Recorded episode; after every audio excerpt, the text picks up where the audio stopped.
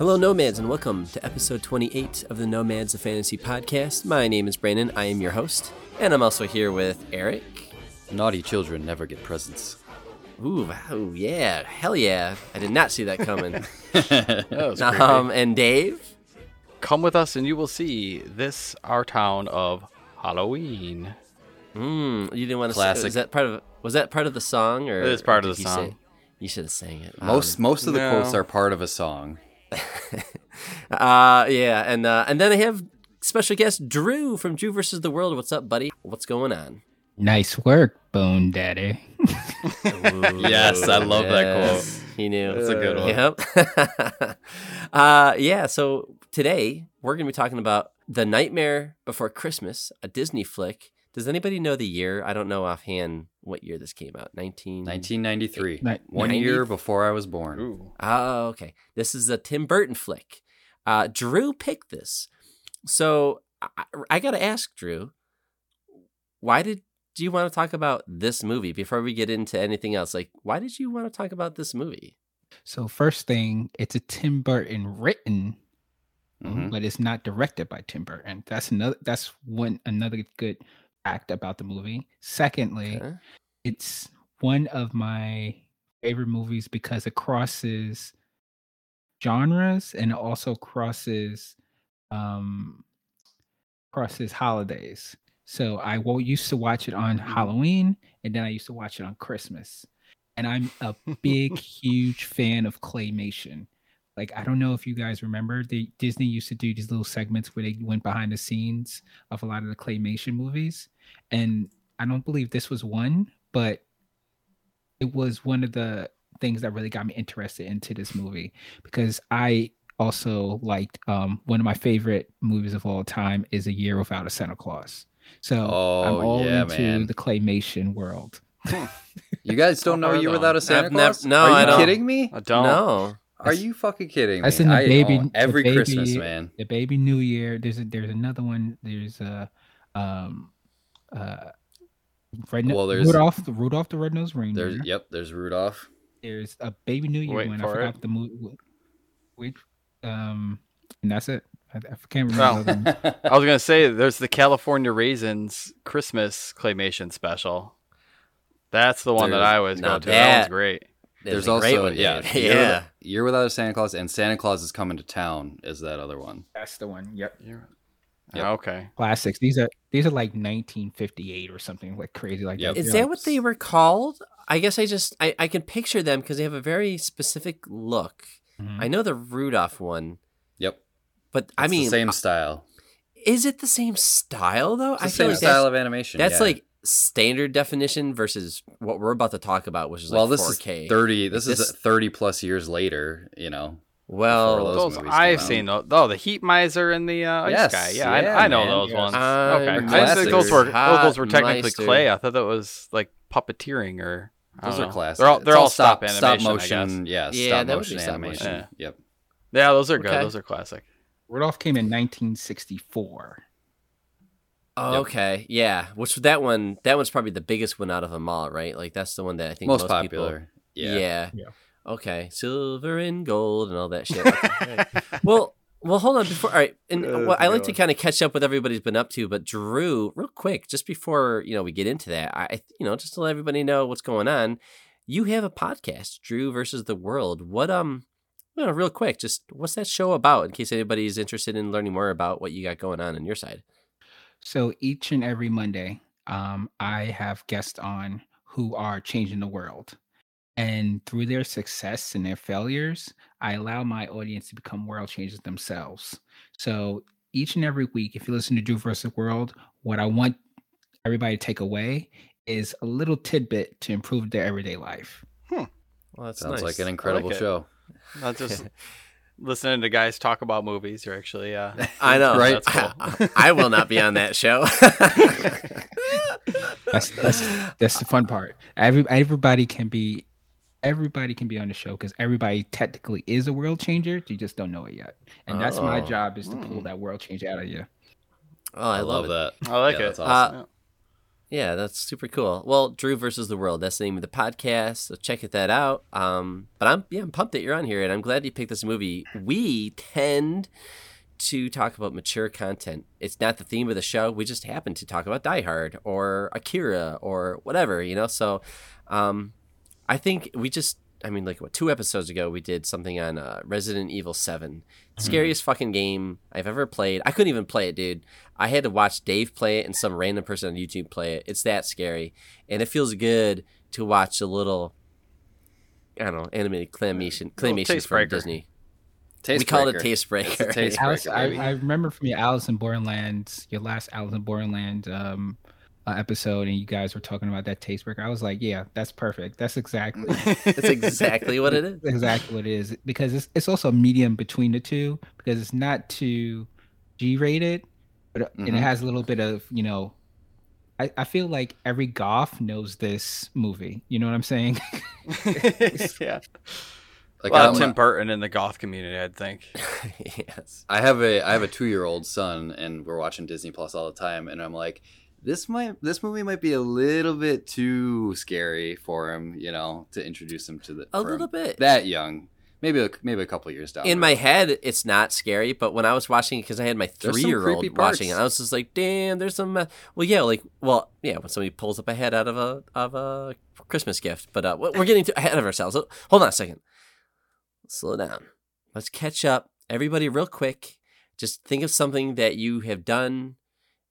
Ah, well, Drew, but between the last ep- like last recording, what you've been up to. So I'll start with Eric, then I'll go to Dave, and then Drew. If you got something that you've watched or played that you want to throw out there, go for it. Then I'll I'll go, and then we'll wrap up this segment, and then we'll talk about Nightmare Before Christmas. So yeah, Eric, what have you been up to? Uh, my segment's probably gonna be a little bit shorter this week. I haven't been doing a ton, but one thing I did check out was I dove back into some Animal Crossing New Horizons, which I'm probably the only one who cares about that game here. I don't know about Drew, but I know Brandon and Dave don't give a shit about Animal Crossing, so I won't bore everybody with it. But they just came out with a huge uh, 2.0 update and like tons of like quality of life stuff and a huge DLC pack. So I've been I've been diving into that a Well, lot and That game's gotten pretty good support post launch, though. Correct? oh yeah. Yeah, they've been adding that's tons, cool. tons of updated and everything. This this like 2.0 is like their biggest one that's come out so far. Um, so Okay. this game came out whatever right at the beginning of the pandemic, March 2020. So they've been supporting it since then. Um, and I mean, I've been a big fan of Animal Crossing series ever since the first one came out way back on GameCube. But uh, I've been digging into it. This, like, if you're looking for a taste breaker, this is the definition of a taste breaker. Like, Compared to like Metroid Dread. Oh, yeah. that's probably not too scary, but no, but it's intense. Um, like the action and everything. This game is just straight up chill out, do whatever you want. Which I'm, I don't know. I'm, I'm shocked you guys don't like this game because if you like Stardew Valley, you'll like this. I mean, in this new I'll tell you why. They I'll tell you why. They It's added- sixty fucking bucks. I'm tired of spending sixty dollars for every goddamn Nintendo game. I'm sorry, but like Game Pass just dropped like four hundred dollars worth of like awesome content, and I just spend like the fourteen bucks a month for like live and games. And Nintendo's like sixty dollars. Yeah, that game came out like two years ago. Yeah, I know. I don't know if you heard. It's sixty dollars. It's gonna be sixty dollars ten years from now. There's It's an. like- Uh, I will Does say. I don't know, Does just- Nintendo sound like Mark Wahlberg all of a sudden? yeah, yeah, right.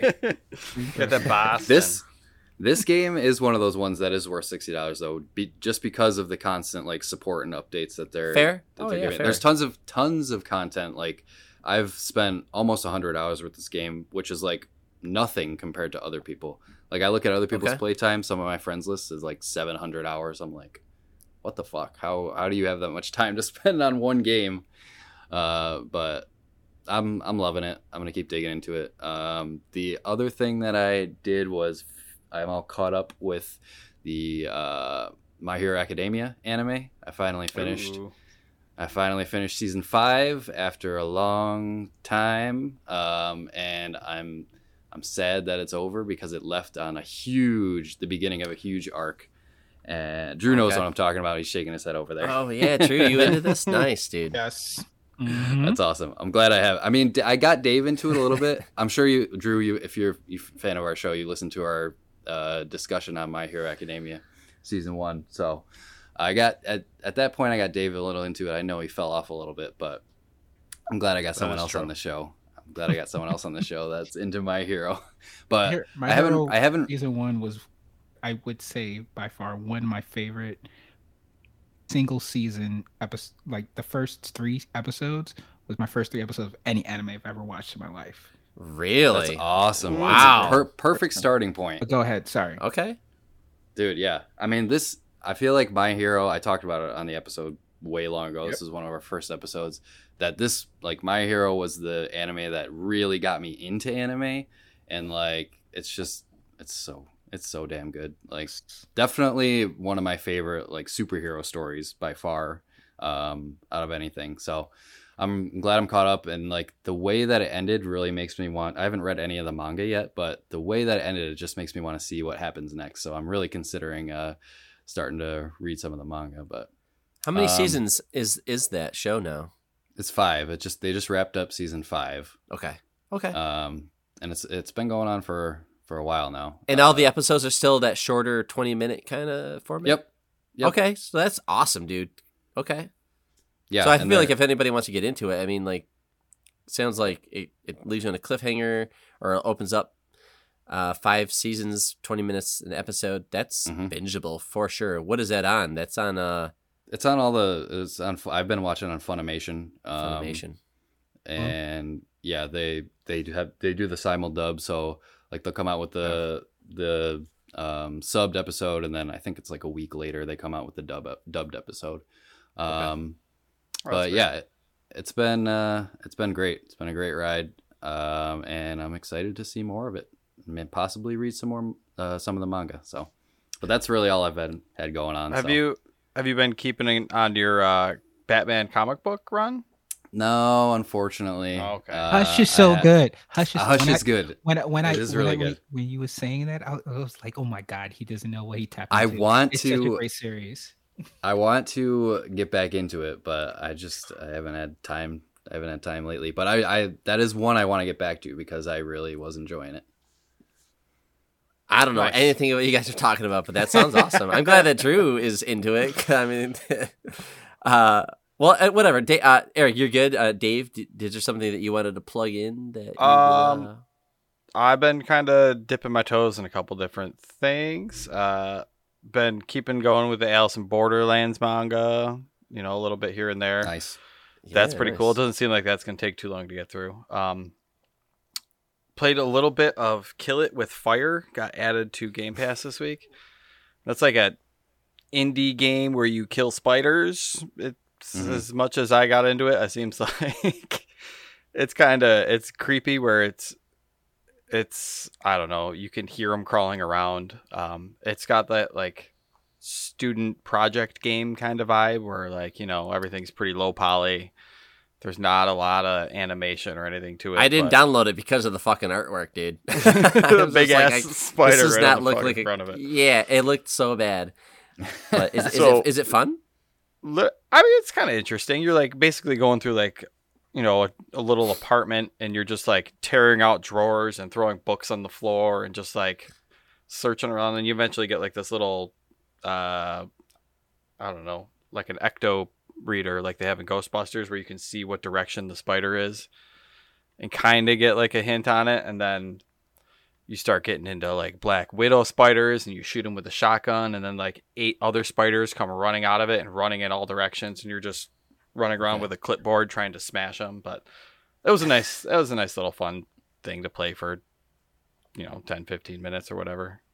Can't It force yourself uh, going back to that one. I mean, it's it's fine. It's a nice little taste breaker to throw in there. Um, you, you want first of all, I, I can't wait for the shirts taste breaker to come out, and then the second, secondly, um, if you guys want to have nightmares tonight, look up Hunter Spider. Hunter Spider. No, Spider. no, Oh, thank you. I don't know if I need to I- do that, but Yeah, I especially It if sounds it's in my large area. And you. it has hair on its legs. I feel like that's what is waiting for me if I look From, it up. from Australia. Hunter. Nope. oh, well, because Oh, everything from Australia they're wants to not kill you. They probably live in holes and then they bite you, and your it blows up to the size of like a basketball on your arm or something like that. It's I was gonna one say uh, Google Oh, God, no. like yeah. Oh like God, no. It's the size of like seen a vi- tennis I've racket, dude. No. I've seen those videos of the spi- giant spiders on people's walls, and then no, I couldn't deal with that. You gotta Fuck burn the house no. down. You gotta burn the house Yeah, Yeah. you gotta, you I gotta wonder move if there's. I wonder if they make an appearance in an episode of Bluey, which is uh. I fucking love Bluey. Don't Bluey's even get me great! s- Don't get me Bluey- started on Bluey. Bluey is fantastic. Yeah. We- oh my god. I, it's nice when a good kid show pops out and it's like this is actually watchable. Like, all right, I can We- watch this too. we basically forced my son to like it because uh, Jen and I liked it so much that we just kept Yeah. watching it, and like he wasn't that into it, but we watched it so much that he eventually got into it. So Um, Yeah, it's really good. Mm-hmm, we watch it all the mm-hmm. time. Mm-hmm, I've not even seen that. You guys are. Dave, it's Disney dude, Plus, man. Get your Bluey. kids off of Doing all YouTube sorts of and watching. Get them to watch Bluey. It's on Disney Plus. Oh, It's Bluey. it's so, so good. wholesome. It's so good. It's just a great time. Dad's a, actually a. I don't know if you guys have watched, but the dad's a good actor, man. He be he be every for, Yeah. for like playtime. He goes all in. Like he was a robot. he's was He cleaning up. makes He was you like, feel bad being Right? a dad because he's just like, all right, kids. Well, how about I'm a refrigerator and you got What a kind of dinner, all Australian right." accent is that? I don't know. Oh, Pretty good. blimey! All right, like come down here. I don't know. It's fucking Australian accent. It's a hard one to pull off. All right, whatever. Bluey's awesome. Uh, Anywho, Bluey's awesome. Dave, what have you been doing Uh, besides that? I wanted to play Forza Horizon 5. We already discussed this earlier, but Oh, here we go. stupid Old Game Pass rant wouldn't let me unless so I. Game Pass is pu- constantly pumping out games, and Dave Yes. is upset that he didn't get it day it released because the people who bought the game got it before the people who, you know, do the you Netflix gotta buy. stuff. You gotta buy a That's not the special official edition to release get it date. early. That's not the Well, official no, release date. That's, that's- the early access release date. The day. No. yeah, as no I likened thing. it to Disney Plus, where it has a premium stuff. Where like you want to watch Jungle Book, you gotta wait. Mulan, same thing, you gotta wait. But eventually, it does open up to everybody else that is paying that monthly subscription. You have to pay a premium if you want Yeah. to get it early. That's the world we're in, dude. Uh, I mean, You Nope, just bought I hate Call of Duty then. Vanguard. I'm not saying I agree yeah, with it. and I bought it, and if I Google horse, hori- horse, what horse? if I Google Forza Horizon Five release date, it says November first, 2021, or November first, November fifth, Technically, it was released. It just So it was say released- was released too. four days ago. If I'm, if it's a, a Microsoft game, they say they should be released day and date with release. So. I'm just being a stickler. I'm being a little rules We snob. could we could do a whole I should have entire been able to play episode on bad gaming trends. Sure. I didn't know that That's- Dave was such a big race car game. No, Fan. I'm not. But So then, what do we get? you mentioned you mentioned about Call of Duty, so we'll get into that because that's what I played a majority of this week. Um, uh, spoiler alert: it is more Call of Duty. Uh, oh, It's- um, I Basically, like- guessed. It's like Do a highlight people? reel action movie of war. And I played a little bit of, you know, the first couple levels in this solo story or whatever. And they've got like this little tight knit group of people from like all these different countries that are going into Germany to fuck shit up. And uh, that seemed like it was a pretty cool story. Um, it's, you know, ragtag group and they get caught by the Nazis and, hila- and hilarity ensues. Hilarity ensues. Um, that's good. I've been playing a majority of the multiplayer, which, spoiler alert, is a lot more Call of Duty multiplayer. Um, they haven't really changed the formula much. Um, the one thing they did do with the online multiplayer is you can choose your pace of play. So you can just choose uh, tactical, assault, or blitz. I believe the last one was, and Okay.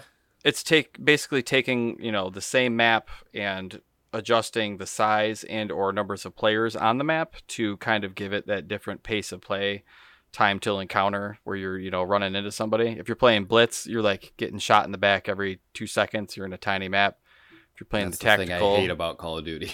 the bigger maps suck at it. yeah well i mean blitz is nice for if you're like trying to grind out challenges you're trying to grind out kills you're trying to just get through everything so i usually played the middle ground but you know and then they always have like that one selection before they used to have it on uh the old ones where you just play nuketown over and over and over They've got like Yeah. the, the new map that's in like a small little ass building, and you just run around and blast people with shotguns, and it's got, you know, it's cool. Um, you're doing the same leveling up. They've got the same battle pass stuff in there. Um, a lot of the stuff carried over from the previous one. Um, Call of Duty's play- kind of got their formula. Like they just have this Yeah. massive audience. So why would they mess around with that, right? for sure. Um, there should be a new Warzone map coming out. I don't believe that's out yet, but Okay. that is on the way. But it's good. It's more Call of Duty. If you like running around and shooting your friends, I mean, it's, it's fun. Or strangers. Uh, Yeah, whatever. You know. Other than that, um, no, that was about it for me. Popular opinion. I hate first person shooters with a passion. Popular opinion. I'm not a big fan. What about what about third person? Third person, Gears of War is one of my favorite games of all time. Okay. Gears of War is great. Mhm. Yeah, I will say competitive first person shooters I can't get into. I don't mind like single player first person shooters, but uh, the competitive scene, nah, not for Is me. it just I used, is it just the used to be into oh, it. Sorry. Is it just the shooters or do you do like Resident Evil 7, Skyrim, those ones? I'm a get in? GoldenEye guy. I'm like, Yeah, okay. well, there you go. I'll hit some GoldenEye all day, every day, but you put like Call of Duty, um, Battleground, or like I, no, no, no, no, no, thank you. Some of them are too twitchy, some of them are a little laggy, so a lot of it depends on. It's funny that you. It's funny that I'm like that because in the interim, love Super Smash. So it's like it's like it's I don't Well, know. you're, are, are you a Nintendo boy? I think over Drew there, and I Drew? would get along yeah, really I know. well. I'm noticing because like that's what Eric is. He's kind of more in the like. Have you played Hades, dude? Have you played Hades? Yes, yes, I have. Yeah, that game's fantastic. yeah. I fuck that game because it's hard, but I gotta finish it, and that game is good. Um, yeah, I love that game. All right, whatever. I mean, that's I love that genre. Well, hold on, uh, Drew. What do you actually? Do you have anything you've played or watched lately that you want to throw out there? Because Man, go for it, um, dude. Um, first of all, Dave, I hope I didn't smash on what you just said, man. I I, I apologize. Everybody's got their own flavor. apologize. Um, I've been drinking apple juice and ginger ale. It's just been going to my head. Well, hold on. You have been drinking going to my something. You what are you drinking right now? You've Oh. you because we're on video and we record, and you have what Um, is this? So this is called the Wise Man. Um, this is from the Wise Man Brewery. It's called Conceited Genius 2.0. So the can art is pretty dope, actually. That is pretty. That's what keeps catching my eye. very Yeah. nice. Yeah, it's uh, New England style Indian Pale Ale. Oh fuck Um, yeah, that's it's, my uh, favorite. Now you're talking beer. Brandon's language. Yes, my friend. I love Six- myself in any. Yep. 6.1. Uh, Yep. It's uh, dry hop with Citra Tuca. Tuca. One of my a beer beer podcast now. Yeah, honestly, I am a super beer snob when it comes to um, beer. So this is pretty much in my fridge all the time. This and, And you another- haven't. Well, where you? But where do you live though? I know you're from the Bronx, but where do you live right now? Is it? I'm not from the Bronx, here? so you don't know. Um, No, you're Brooklyn. Brooklyn. Brooklyn. Brandon, He's from I don't even Brooklyn. know where I'm guest sorry. from. I'm stupid Western New York guy, and they just sum up everybody in New York City is the same, and then Long Island's over there. But no, No, you're a Brooklyn, Long Island's over there. and he's just like, "Don't you dare mix us up." uh, but yeah, it's um from from Brooklyn, but now in Charlotte, North Carolina.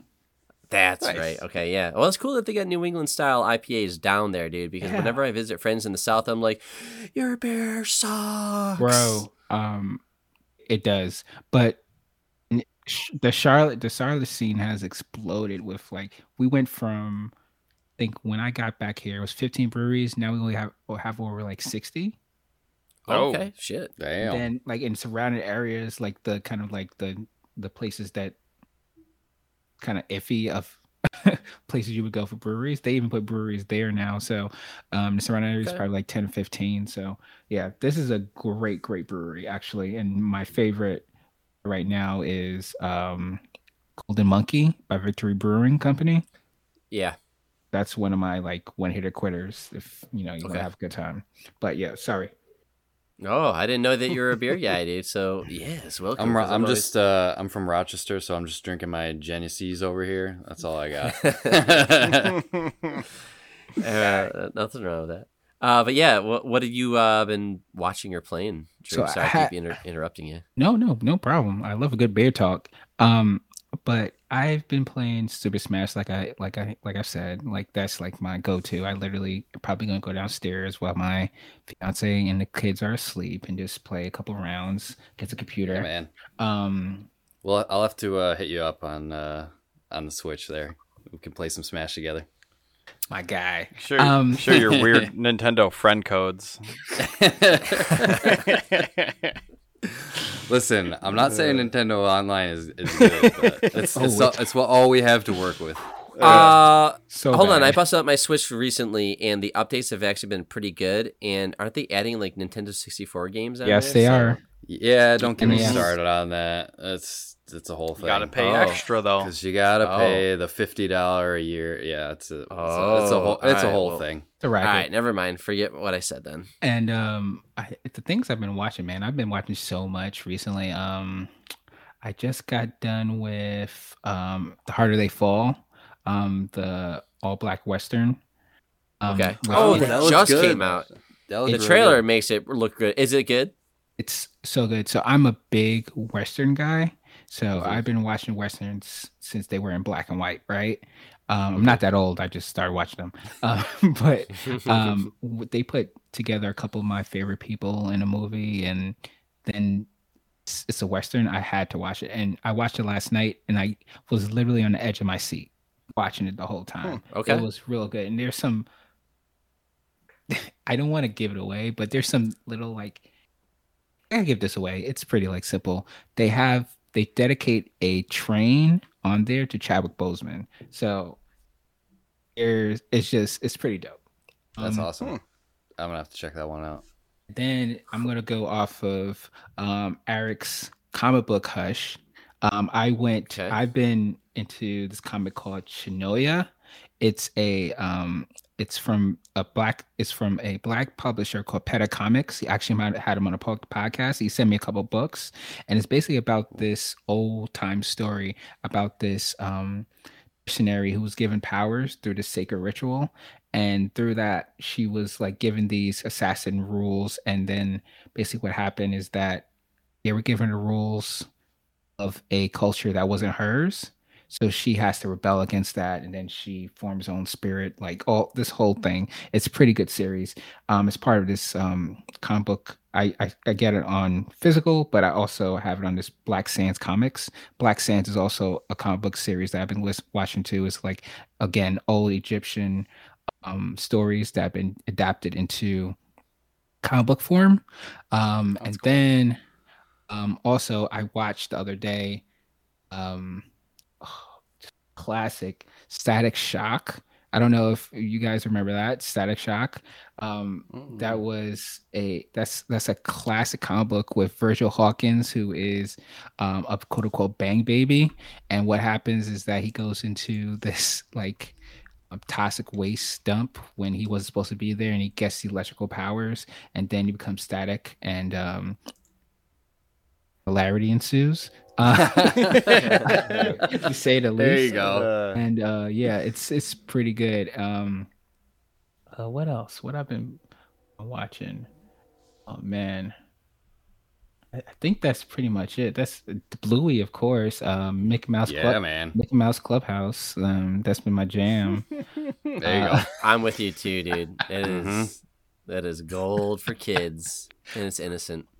Yeah, but you guys are more of a, I, I say the, the um gaming savants. I, I haven't been on gaming in so long. I have a PS4 that's in there that's collecting dust that I hate, but I would say that my favorite game on on a PlayStation has been Kingdom Hearts, and I will Oh, ride to yeah. that to the day I There die. you go. The I thought you were gonna say Spider-Man. die.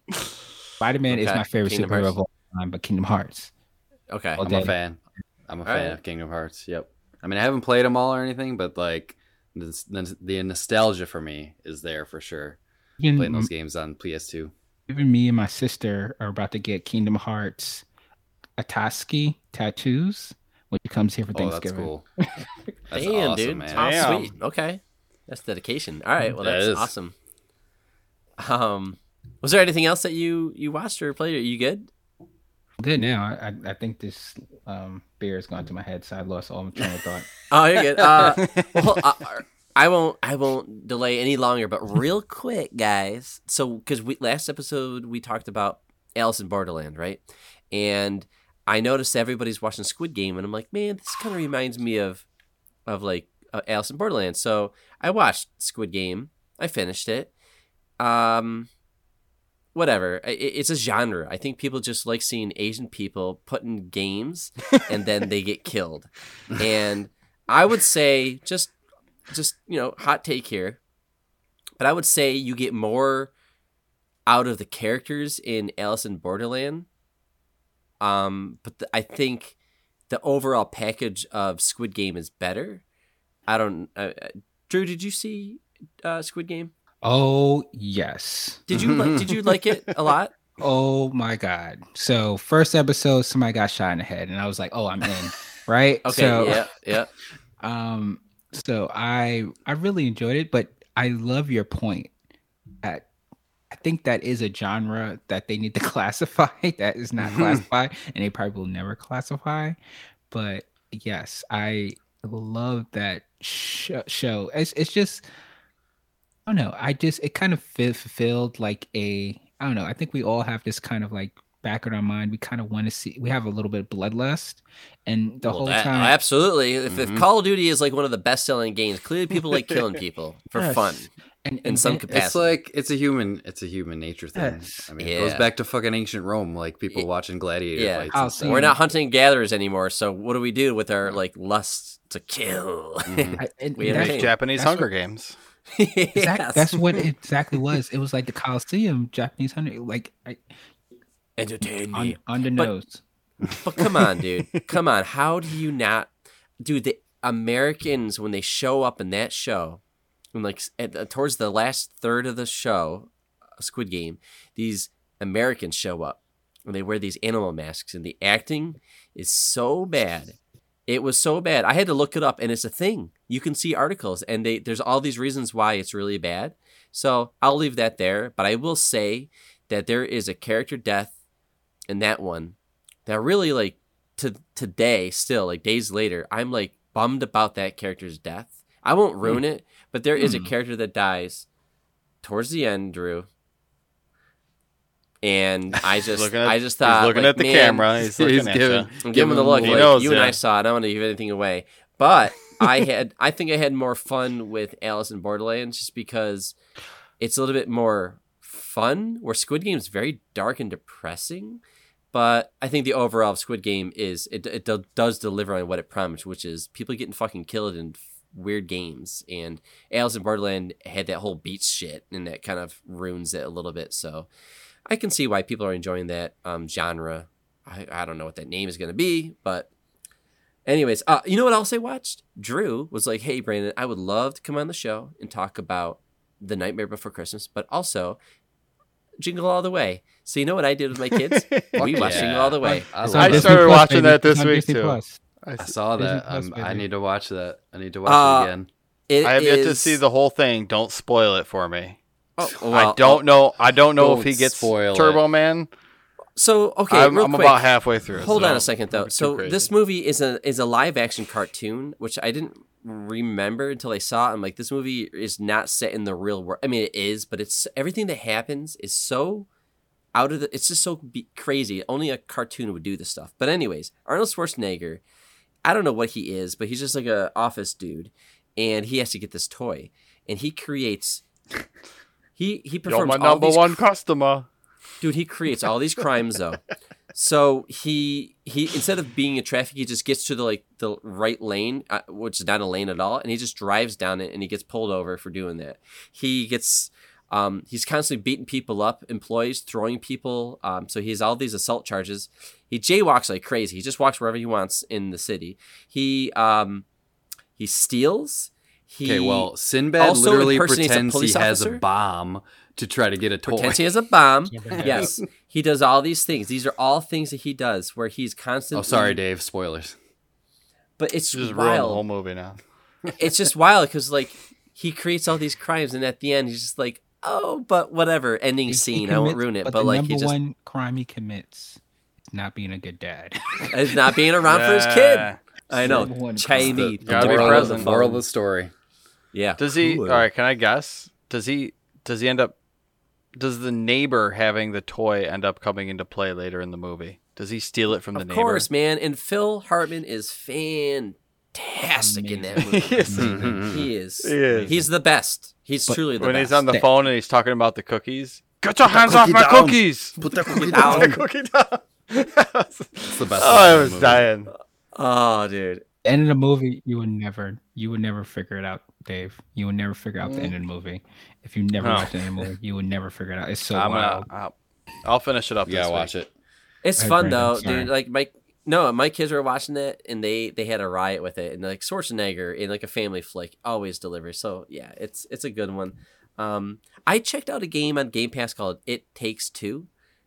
Uh, Mm. it is Yeah. fucking brilliant. I played that with my seven year old, and it is so good. I, it's a it's a two player game, and these these parents are going through a divorce, and they have a little girl, and it's kind of heavy shit, but the the toys come alive, and they are the parents, and they're trapped inside these rag doll kind of little doll like things and you solve puzzles together and you're trying to figure out your situation. I haven't gotten that far just at a few levels but the quality is spectacular. I was blown away and it's kind of like a tim burton kind of quality where like everything's just kind of Mm. got like a weird look so yeah it's called it takes two they've made something else i think Well, it's to play. It Josef was the prison escape game. It's Thank Josef you. Fares. Yeah. Um, A Way Out. They made a tale and Way Out, uh, yeah. the brothers game, two brothers. okay Yeah.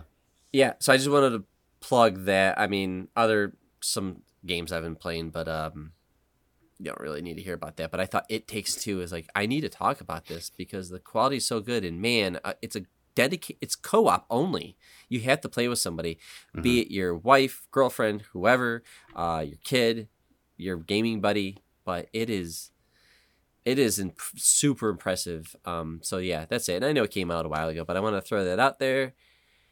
That one I think is really cool. Wait, before we jump, uh, I think the last game they released, um, A Way Out, only one person has to buy that game too. So if you want to play with your buddy or whatever, only one person needs to own it, which I thought is hmm like the that's developer crazy. gets gets their audience who are like, hey, just like you and a buddy, because you need a buddy anyway. So like, why do both buddies have to buy this? I like. Yeah, I remember that. Absolutely, super cool thing. I- just pointing it out. No, I'd like to see more developers just kind of do that stuff. I I know it's like you get you miss out on like another purchase, but it mm. just goes a long way because we remember that shit and we, you know, like we just we buy your games. Think of us. So I don't know. I think that's Well, just really a- cool. It's a lot harder sell to have a dedicated co-op game and be like, okay, I want to play with my friend, but we both have to buy a copy. If only you know, if only one person has to buy a copy, and you can still play online, that's a great selling point. Especially when it's asking two people to have to play. It's not a single player game where like I don't care if you don't Right, buy it, whatever. It's not like co- co-op is like a secondary thing. The game, the experience is the, That's the, the whole co-op. So Yep. yeah, so that's no, it's good. All right, The Nightmare Before Christmas. Uh, I yeah, this movie. The songs have been in my head since I watched it. They're always in my head. So whatever. So let's take a break, and then we'll go into the movie.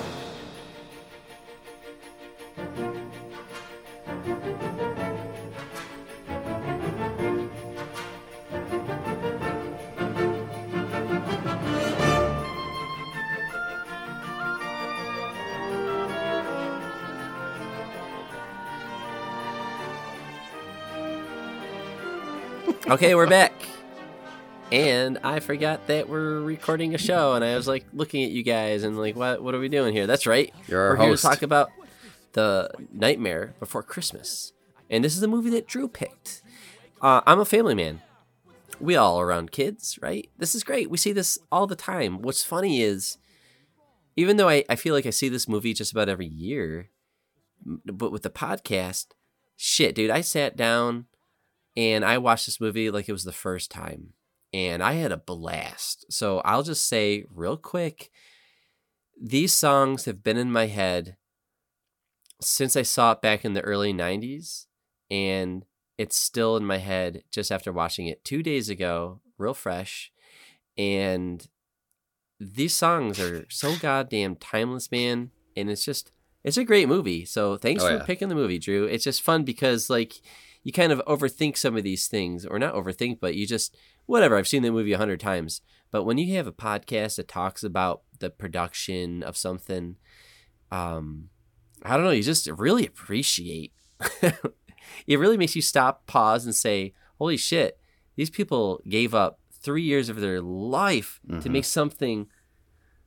I don't know if we'll ever see it again because stop motion is not that popular. I mean, it's the, the output is great, but I, we don't see it that often. So I don't know. Anyways, it was just cool to see it with fresh eyes. But before we get into the, to the movie, um, Eric, you always handle our social. You put it out there. People had some feedback on Yeah. the movie. Yeah, so I, I put a I put a question out there, a couple social channels, or just told people to leave their favorite memories of the movie and ask whether it was a Christmas movie or a Halloween movie.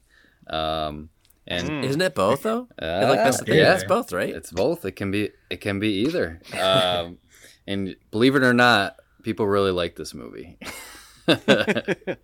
Surprise. uh, so our buddy, as always, Jake Iverson says, yes, sir. Christmas movie, Halloween movie, anytime movie. My first introduction to the characters came from the Kingdom Hearts games, Drew. Uh, and after I had to, and after playing, I had to see the movie. The characters are iconic, and the soundtrack is even better. Love everything about this. Um, that's true because the one one of the things I think of when I see this movie most is Kingdom Hearts and like the Halloween Town world, and it's just so good, so good.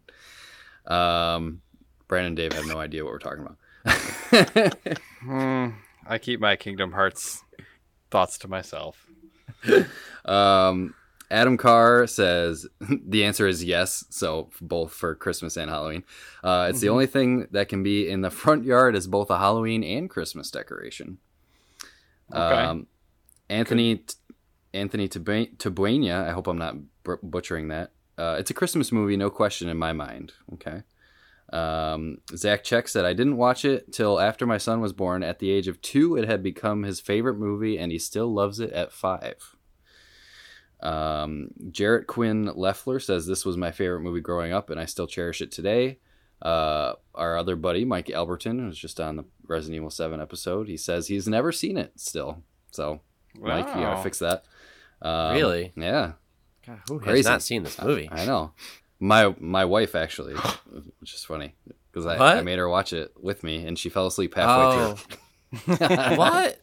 Oh man. yeah. Um, yep. Yep. All right. Good luck with that. and then last one here, we got Greg Fairchild. He says it's one of my favorite movies of all time, and it is both the Christmas and Halloween movie. Twenty plus years later, and I still know every lyric to "This Is Halloween."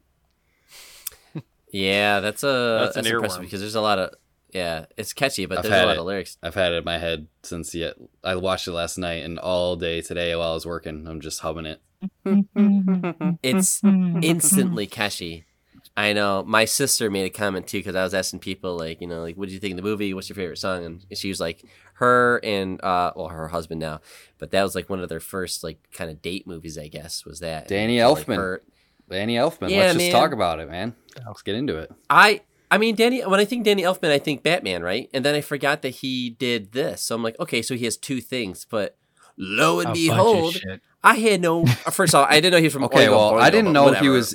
Yeah, I didn't know he was in a band. I'm I'm an idiot. right which is kind of cool because it's like saying like like oh yeah do you know that John Williams from Star Wars was also in a rock band you know Right. it's just like Danny Elfman makes these like um, like amazing soundtracks I also also didn't in band. know. I also didn't know that he was the singing voice of Jack. Yes, he Skellington. I didn't know that. I- I think I kind of knew that maybe, but yeah, I, I, I definitely was like, that is cool because, again, you don't hear John Williams do like the Duel of Fate song. You know, It'd be great if we found out that John Williams did that part, but it was not the case. I was watching the um like the making of Nightmare Before Christmas. There's a, they did like a little documentary on it when it first came out, Which is Uh, great. Yeah, It's on YouTube. awesome. Yep, I just found it on YouTube. I'm sure we all did the same thing. Oh and yeah. watched it. But uh, yeah, Danny Elfman was just saying like he connected with the character so much he basically went to Tim Burton and was like, "Let me be Jack Skellington." and Oh, Tim, okay. yeah, Tim Burton was like, I didn't see that. That might have I- actually been in like the Netflix because I watched the Netflix like Yes, movies that made us That's one the, too. that's that's where it was from. That's where it was from. Mm-hmm. Yep, Okay. yep. Okay. So that was a that was a cool We tidbit. go all day on this, baby. I'm I'm here for this. I'm here for everything. Danny Elfman, Yeah, man. Corpse Bride, Coraline. Well, real, before be, before we move too far from like Danny Elfman, he he did the Simpsons theme song, and he also did the Tales of the Crypt theme song, among other things. But I just, I don't know, I never knew that. But when I look back on it, I'm like, okay. And then when he gets interviewed about how he came up with those songs, like it just gives it. He said he met with Matt Groening for The Simpsons, and then he came up with a song in his head on the way home and it's just like that song is so catchy. Crazy. Um, and They've all got this. They've all got the same beat to them, though. I don't know. A lot of Danny Elfman stuff all sounds the same, where it's like, do do do do do do do do do do do, like you're like bopping up and down when you're listening to like his stuff. But I mean, I'm It's- looking at it now. But he's him and Tim worked on Beetlejuice before. They worked on Batman before. They they had a couple things already in the hopper Mhm. by the time this thing rolled around. So hey, that's the music, but the movie. yeah, Oh uh, if God. if you're this weird person on this planet, or maybe you were just born, maybe you're really young and you just came across our sh- our show and you're like, "What is this Nightmare Before Christmas?" But Eric, real quick, for the person who lives under a rock, what is this movie about? All right. Well, we'll just do a quick and dirty summary. We don't have to get too into it, but you have Halloween Town, where basically um, it's Halloween all the time. Well, they they prepare for Halloween all year long. Um, it's kind of their their whole thing, judging by the name Halloween Town. Uh, and you have Jack Skellington, who is the Pumpkin King, who's basically the the ruler of Halloween Town, I guess. Um, I don't know how else you put it, it's the alpha Yeah. dog. yeah, exactly. Top dog, leader of all the. He's, weird he's not the mayor monsters, because all there that is a mayor. So The- There yeah, is a mayor. exactly. Yeah, he's not he's not an elected government official. He's just like the like we said, he's like the top dog. I don't know how he got there or whatever, but we get the impression that he's been in this role for like a long ass time, like hundreds of years, however long.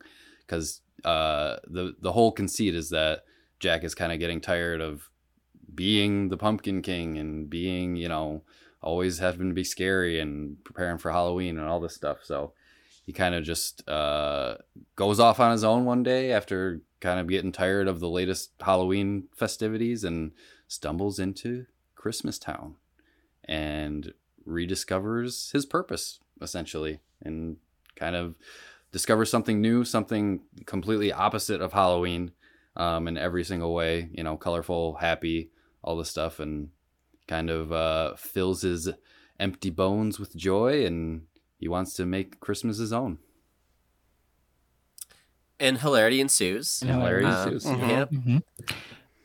how long? How long do you? How long do you think it took Jack to get like? Shit, I'd be like, I had enough of Halloween. Like, how long did you take? It- think it took him? Because he literally had to is. be. He literally is bones. Yeah, exactly. Well, that was I watched a really dumb YouTube video of like theories behind like who was Jack before he became the Pumpkin King. I've been there too. wh- I went down that. Was he alive? You know, was he a person and then died and then he came to Halloween Town somehow and became the Pumpkin King?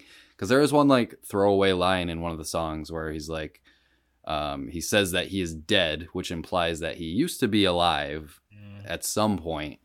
So I don't know. There's It's a a- whole rabbit hole that you can It's go Disney, so he was probably like Ichabod Crane from like the Headless Horseman animated Well, series back were- in the yeah, 40s that- or something, and then like Down. That was part it. of the like- theories.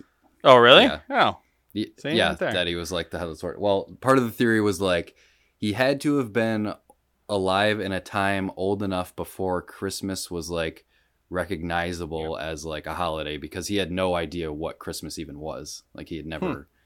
had any sort of experience. experience. Which interesting. The first like indi- I don't know, the first illustration of Santa Claus was back in like the 1800s or something. So Okay. it it could have been around there or before. So it's probably somewhere between like 17 1800s.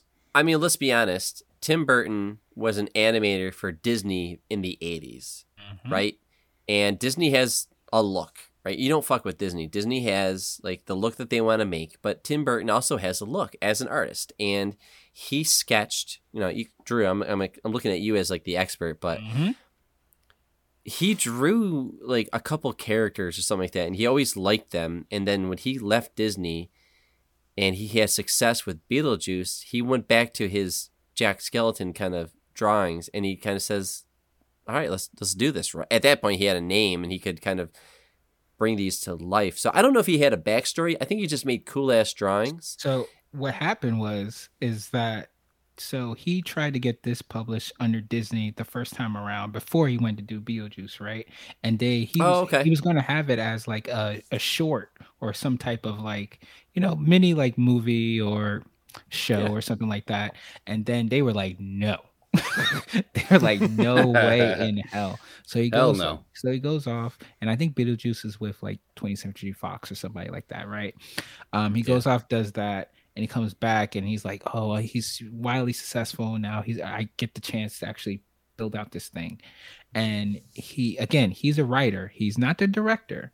So Mhm. Disney Disney's like, "Okay, we see you're successful with this project. We're going to give you these these reins to do it, but we're going to have somebody help you with it." Um, Yeah. And that's where the director, I forgot his name, comes in, but they don't do it. Henry S- Henry Selick. Yes, And it's his Selick. first movie. and his And it's first his first movie. But they don't Mm. do it under Disney. They do it under Touchstone hmm Right. to like they say, okay, we're gonna keep our mitts away from. Yeah, they want to distance themselves. It's Yep. wild because today I was dude, Drew, I was just in Disney 3 weeks ago. Um and it was, you know, Halloween like time. It's Halloween season at that time. So that stuff was everywhere. Now today they're like, "Oh, it's great. Antithong was Right. awesome." 'Cause But they- back then they were like they put their they took their name Like, off what of that the as much as they fuck? could. We don't want to be involved with Tim Burton. Great, yeah, great boost, yeah, m- a morale booster. By the way, like I feel bad for the guys at the time because when we learn what these people went through, it's like I'm working on a Disney project, but Disney doesn't want us to talk about it, so I guess I'll just go to my cave and just kind of animate in a corner for hours on end and make like two seconds of film. But like, man, I, I mean, I appreciate these people and their craft and their passion and love for what they do because in the end, we to to this day see a timeless classic Mhm. from from the look to the sound to the story. It's it's truly art. Yeah. Yeah, the, I mean the the stop motion animation lends itself to that timelessness because like it's not like computer animation that gets outdated within whatever 10 years. It's like physical actual puppets that they're hand animating and it's done like at such a professional level like it looks amazing to this day. It's insane. Yeah, the I would say as much as as good as this movie is, you can enjoy the making of just as much, if not Just more. as much.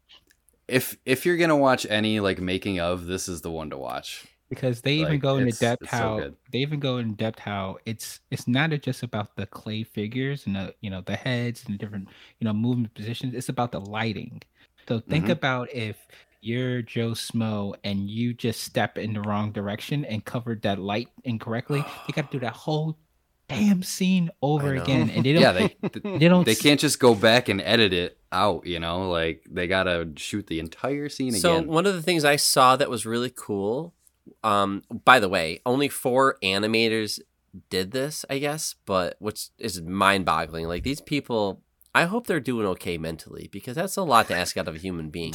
Well, let me give you some some let me give you some stats here. It was there was uh I think there was well four main animators, but I think there was 13 animators like Sure, whatever. Why aren't a thousand involved? And- I mean, but anyways, There was 19 sound stages, 230 sets and over 200 individual puppet characters. oh my god, Like that's just insane. That sounds low, almost. it sounds low. Mhm. Well, there. I mean, if you think about it, there isn't there isn't that many characters in the movie, so there's a lot of like there's a lot of duplicates. They of, said like, sixty characters um, in total, and then Right. they have two to four uh, versions per you know character, I guess, something like that.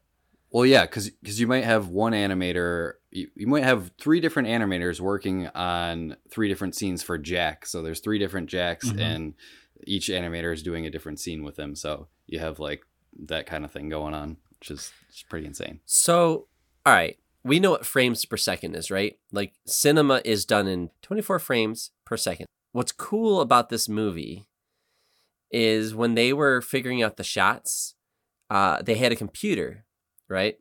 And the computer had like a camera rig, and they would be like, okay, for three seconds of footage, uh, the camera is going to start up here and then swoop down and then pan to the left. And then it would take how many frames to do that swooping animation?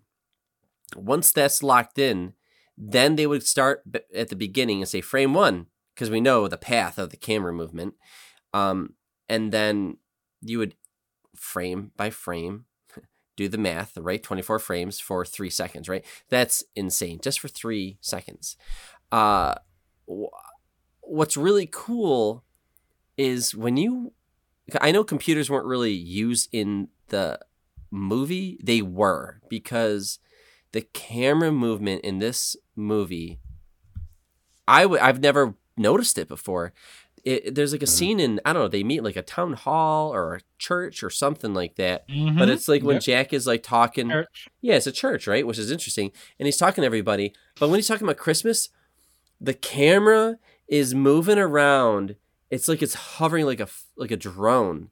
And they did this in the Mhm. early '90s with stop motion. And I'm just, and this is new technology with computer. Like, hey, we're like Jurassic Park just came out, and they they they were using like computers at a level that they'd never done before. So it's just, again, it's just sometimes these movies hmm they get better with age. And a movie like that, it's just to be winging it, kind of like you just. I mean, you're taking some of the best people, right? You're Disney. You're buying some of the best talent, but still, knowing that like one mistake could start you over and put you behind budget and blah blah blah. It's just, I just. Well, so think about this. They said they said one minute of the film took a week Week. to Yes. complete. It's insane. So don't It's give me any crap. insane me. Anybody that's listening, we're like, I have writer's block. Go talk to the guy who had to do like a reshoot on like a five second scene or something like that, or like a or the minute. If he had to do a minute, he was like, Mhm. "Yeah, we uh, bumped the camera and something's off, so we got to do that all over." Well, you mentioned you mentioned the 24 frames per second, Brandon. That means they had to do 24 different poses for one second of. Film. and if you look at that church scene, everybody's in those in, in their rows, and everybody's moving. Wolfman's moving, Mummy Man's moving. Everyone is moving. Yeah, and I'm just like, Mhm. how do people have the patience to do this? So I just, it's just it's craft. fucking love for what you do, though. It's just Mm-hmm. love through and through to make this happen, and I don't know. I just appreciate it, and it's so different from everything we've been watching because we talked about Akira, and that's the same kind of reaction I'm having. Where like every second of Akira is a masterpiece. How does this exist? And Drew was talking about the lighting. I didn't know that they had like 20 or so like more lights just rigged the way they wanted it to look. You got animators, you got people using computer arms and you got lighting and you got storytelling and music. It's just people want to know why movies cost millions Even of dollars just- to make. It's because of this shit because so many people are Yep. involved. You think about uh, Christmas Town and like the lighting that goes into something like Christmas Town, where you have to have specific lights on and Mhm. like window lighting and shadows coming through and stuff like that. Like it's It's funny because It gets they, out of sa- hand. they said um, that was actually the first scene that they shot Yep. of the movie. Oh. Is the Christmas Town shit. scene? Yeah, The what's this? like they wanted. Yeah, the what's this one? Oh. Yep, that's got- the first thing you- that they animated. You gotta think that it was pretty simplistic because it was just Jack, Mm-hmm. a bunch of elves, and maybe Santa Claus, and a bunch of like other bulbs and things like that. But it was just the the town that was. It was mostly set set dressing and stuff. It wasn't really you know the characters with Halloween Town, where you had the guy that I remember that one guy he had his like whole face dripping off. Yeah, and- dude. Or the or the witches or the Wolfman, like you were saying. The the remember the claymation, the clay, the the Russian doll guys that kind of was like Mhm. got bigger and bigger as they was putting the gifts on.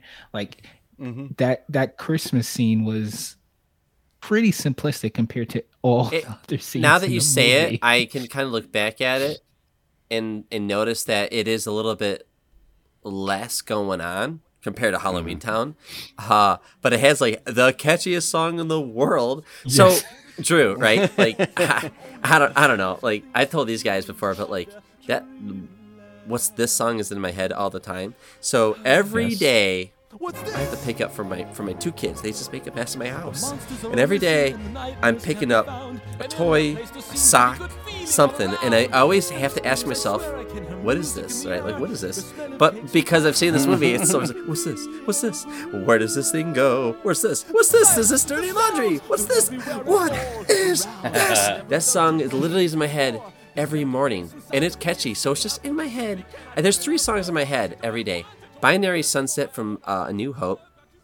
The Ooh. the uh, Back to the Future uh, Oh, theme yeah. song. Bum bum bum ba dun dun dun That's a good one. And Those are- this, what's this? those are good ones. These three songs are always in my head. Now, those are three great songs I have in your head, but still, it's just Yeah. I had them talk about it. I say if any if any songs are gonna live rent free in your head, That's those- what I got those in my head. Choices right there. Hell yeah, I'll pay them rent. Um, Yeah, right. The the and the good thing about this movie too, we're talking about the visual effects. It actually was nominated for the Academy Award for Best Visual Effects and the Hugo Award for Best Dramatic Presentation as well.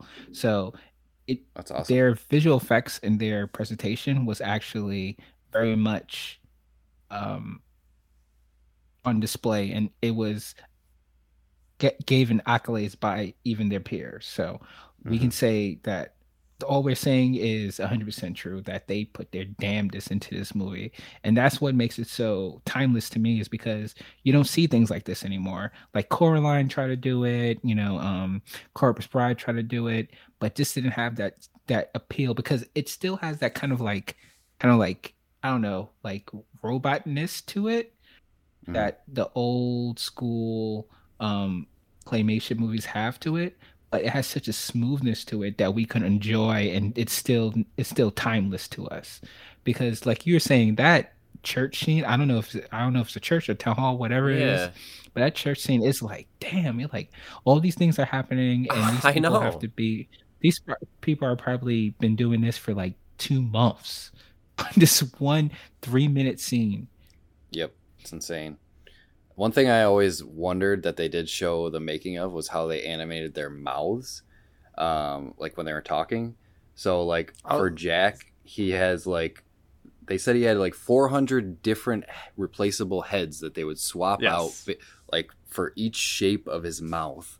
Like that is it's just insane to me. And like they had these cheat sheets of like what each sound of his mouth made and like what it looks like and they had they're all numbered and everything like you got to keep track of all those you got to have a phonetic. You have a phonetic layout, basically. Yeah. Yeah, it's like here's stuff. your A, E, I, O, U, and each of those vowels makes a certain shape of your mouth. So there's like happy version of A, E, I, O, U, angry version. Uh, Mhm. you know, no reaction. and everything in between like Yeah. But you still have to it's insane time that up to the music that's playing and the speeches Mhm. that are Mhm. going on too, which is just if you look at. Sally, so Sally is a little bit different. Like the, you know, like how they had to make a mask for Mhm. her character, and because they had a her hair was like different, so like they had to build her differently than they did Jack. But what one of the big takeaways I I learned about her is that the other creatures are comfortable with their body, but Sally was created. You meet her creator in the show. Um, I forget the name of the, the the character, but he's like a Frankenstein kind of character. He um he makes Sally so when Sally walks around, she's animated in the way where she still hasn't figured out her body type, which I think is like Mhm. well they purposely tilt the scenes yeah, and the, yes, they move. Yeah, uh, Yeah. It's, it's just like the attention to detail. It- like you want to know why this is a classic?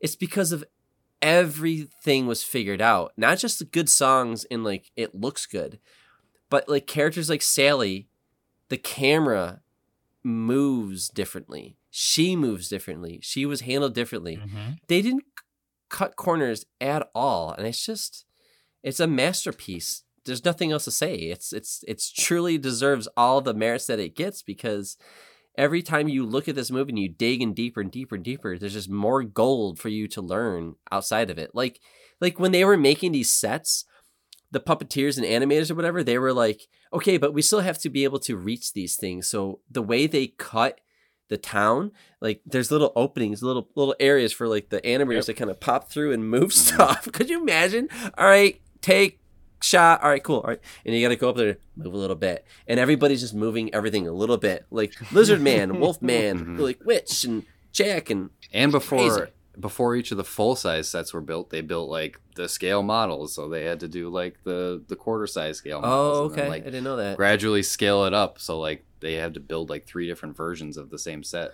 and just to make sure that it worked, you know, before they actually built the full scale thing.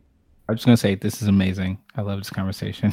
Oh yeah, you love this movie. and You got like three other dudes to geek out uh, talking about it. Um, well, here's a it. question. Hold on, Drew. I, I got a question for you. So it's Mhm. called "The Nightmare Before Christmas," but if we actually take a step back and look at what that means, knowing how it all ends, it hap- ends happily, and everybody kind of learns their lesson and blah blah blah. But and the bad guy's defeated what is the nightmare before christmas what is the actual nightmare like what does the title mean i mean we can kind of say it's, it's jack and he tried to ruin christmas on accidentally and he tried to like steal like santa claus's thunder but what is the nightmare before christmas hmm. Ooh, man, that's a deep conversation. i only have. thought about this right before recording because because if you look at it jack Skellington sees he just he's bored of halloween he wants Mhm. A new purpose in life or death, I guess. But and he discovers Christmas Town, and I think it's on fate. I think it was all purposeful. I think it was meant to happen. Um, and he, he comes out of the experience more excited about Halloween than ever before. So it ends well. But it, to me, like the nightmare is probably the people, right? The kids that are opening like a bo- a present and they're holding a dead head or a snake has wrapped I- itself around a tree. It's Yeah. I think what I the nightmare was like this horrible experience that happened. Um, is that But what you- we all think it is? You're saying you're saying that the one thing that you're saying that the evil doer is defeated, you know, the Oogie Boogie or whatever. But I never thought of Jack as a evil doer. Um, I always think as he was he was just somebody that's trying to find his purpose, like you were saying, and he explored a different side of himself, and he created this quote unquote nightmare. So I never really thought Jack was dead, right?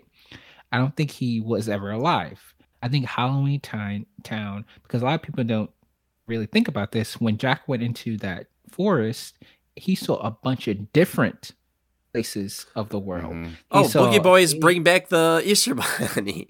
Yeah, he saw he saw the Easter. Yeah, he saw the Easter town. He saw all these other towns. So in those towns, those are the realities for them. So I believe that Halloween Town's reality for um uh Jack, but a good series to come out would be that Jack goes and explores all the other towns and he and hilarity ensues, right?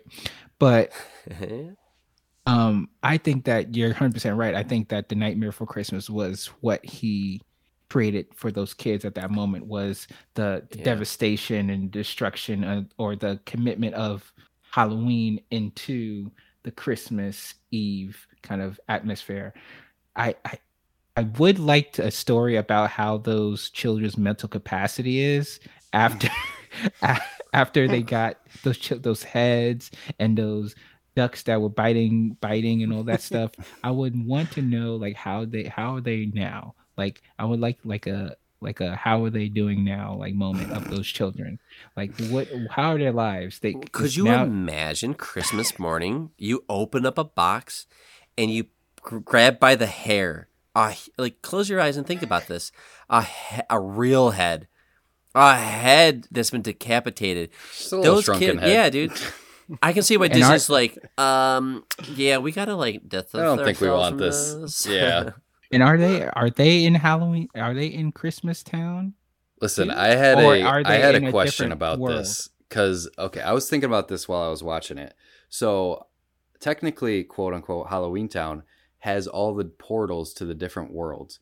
Do all of those other worlds have portals Yeah, to of other course. worlds? Well, Yeah. yeah, Or- because Jack They uh, gotta. walked. Or No, because they gotta have. listen, you know, let me finish. Or is Halloween Town technically the real world? Because if we look after Jack gets shot down after you know he's doing his whole Santa, Santa Claus Yeah. thing, he go he's whatever he lands in like this graveyard. And then he somehow goes under this like grave and Yeah. is transported back to Halloween Town somehow. So I'm glad you brought that up, Eric, because it it even starts where Jack, re- everybody returns from Halloween, right? From like the real world where people trick or treat. So if they didn't know about those trees and know about Christmas Town and Easter Town and St. Patrick's Town or whatever, if they didn't know about those portals, and what have they been doing all this time? How have they been going to other people, right? Right. So you're pr- I thought about that too, where like is Halloween Town at an actual place and you can go there Mm, right. because how have they been going to because he says great job everybody Also, I think your best year yet when when but like where did you come from when Jack flies out, he doesn't he doesn't fly through a portal to the real world. He just flies up into the sky. Oh, that's true. You know? So how does he get transported to the real world unless this is- so they're actually where- already in it? this is where I'm thinking. So the actual world that in which people see or they're able to the other like I guess holidays are able to exist into is outside of the holiday world. So it's like a, And- a purgatory almost. like Yes. between all of the other worlds. Yes. And so the problem is the reason the reason why that Jack didn't know about Christmas and St. Patrick's Town and all that and all that other towns is because that's like another medium that's not a gate, quote unquote, that's not open for other ta- other people to see. But my question also is how did he get access to those towns and other people like you were saying and other like Santa Claus didn't know about them or did he did he know about them and he just didn't want to fuck with them? Excuse me. Sorry No. my language. But um so is it that Santa Claus may know about it but didn't want to mess with Halloween Town or everybody else is kind of like under this assumption like hey we don't go into other people's towns. Is there like a like a watcher almost like looking over them like hey you who do made not- yeah who who constructed this who are the architects that created these tree portals and then who created santa who created Jack? who created this shit Right. now we need to see like an origin story of like who are the architects I'm thinking, yeah, I, I like Drew's point that the real world is a shared world between all of the holiday worlds because obviously Santa Claus can access the real world as well. And like the, you know, people from Halloween Town can access the real world because they celebrate Halloween, all that stuff, scare kids on Halloween. So clearly there's some connection between the real world and all of these holiday worlds. I like that we're actually taking like this very mature adult approach to a fucking kids movie. But here, real quick. So there's these like um boogie boys, right? And they're a little bit different because everybody else is like a monster, like a stereotypical kind of monster, right? And then you have um the boogie boys who apparently align Ah, themselves with trick or the treater kids, right? lock brock and barrel lock, Lock, shock, and lock, barrel, yeah. shock, Yep. and barrel. Mhm. And and the doctor and the doctor he was talking about it was Dr. Finkelstein okay, who who name, originally was supposed to be the villain, but they ended up going with um boogeyman, I guess. Boogie. Oogie Hmm. Boogie. Yeah, but anyways, uh Lock, Shock, and Barrel, those three kids, uh people theorize that those names represent how they died. So Lock, he looks like he froze to death. He was locked out and he froze Oh. to death. Um Shock, she's the witch looking girl. If you look at her hair, it's all like kind of hard angled compared to the other witches that we see. Her she just looks very Mhm. different. So she was electrocuted. And um Barrel, this one was a little bit weirder, but he was locked in the barrel with like ooze or acid or something like that, and that's why he looks f- like he's been fried and kind of um, green and all that stuff. Yeah. Huh. So, but that's That's that's, the theory and what their names are. I've always assumed that they were um, real kids, but now that I think about it, no, they're not real kids. but I think they're dead kids, and I think they just represent the Well, trick or treating kids of the real world. Yeah, the trick or They're treaters. evil spirits. or there's, like, whatever. Yeah, everything's kind of like Halloweeny in general. There's all the stereotypes around everywhere.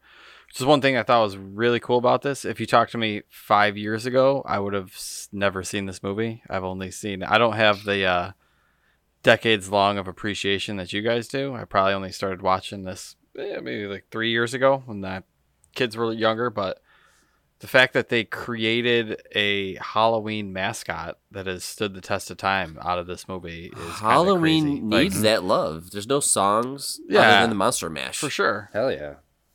Well, I mean, and even Monster like you've just got like vampires and Frankenstein and standard stuff, but coming up with the Pumpkin King is kind of genius. The king- um, yeah. in a, King of Halloween. itself. He do you, so. Did you know that like Tim Burton? I think it was him where he said that he saw Halloween decorations in a store or a display of some sort, and they and then they still hadn't taken down that one display, but they were already putting up the Christmas one next to it, and he was just like, "Damn, that's a cool concept." Where like, what if there was an overlap?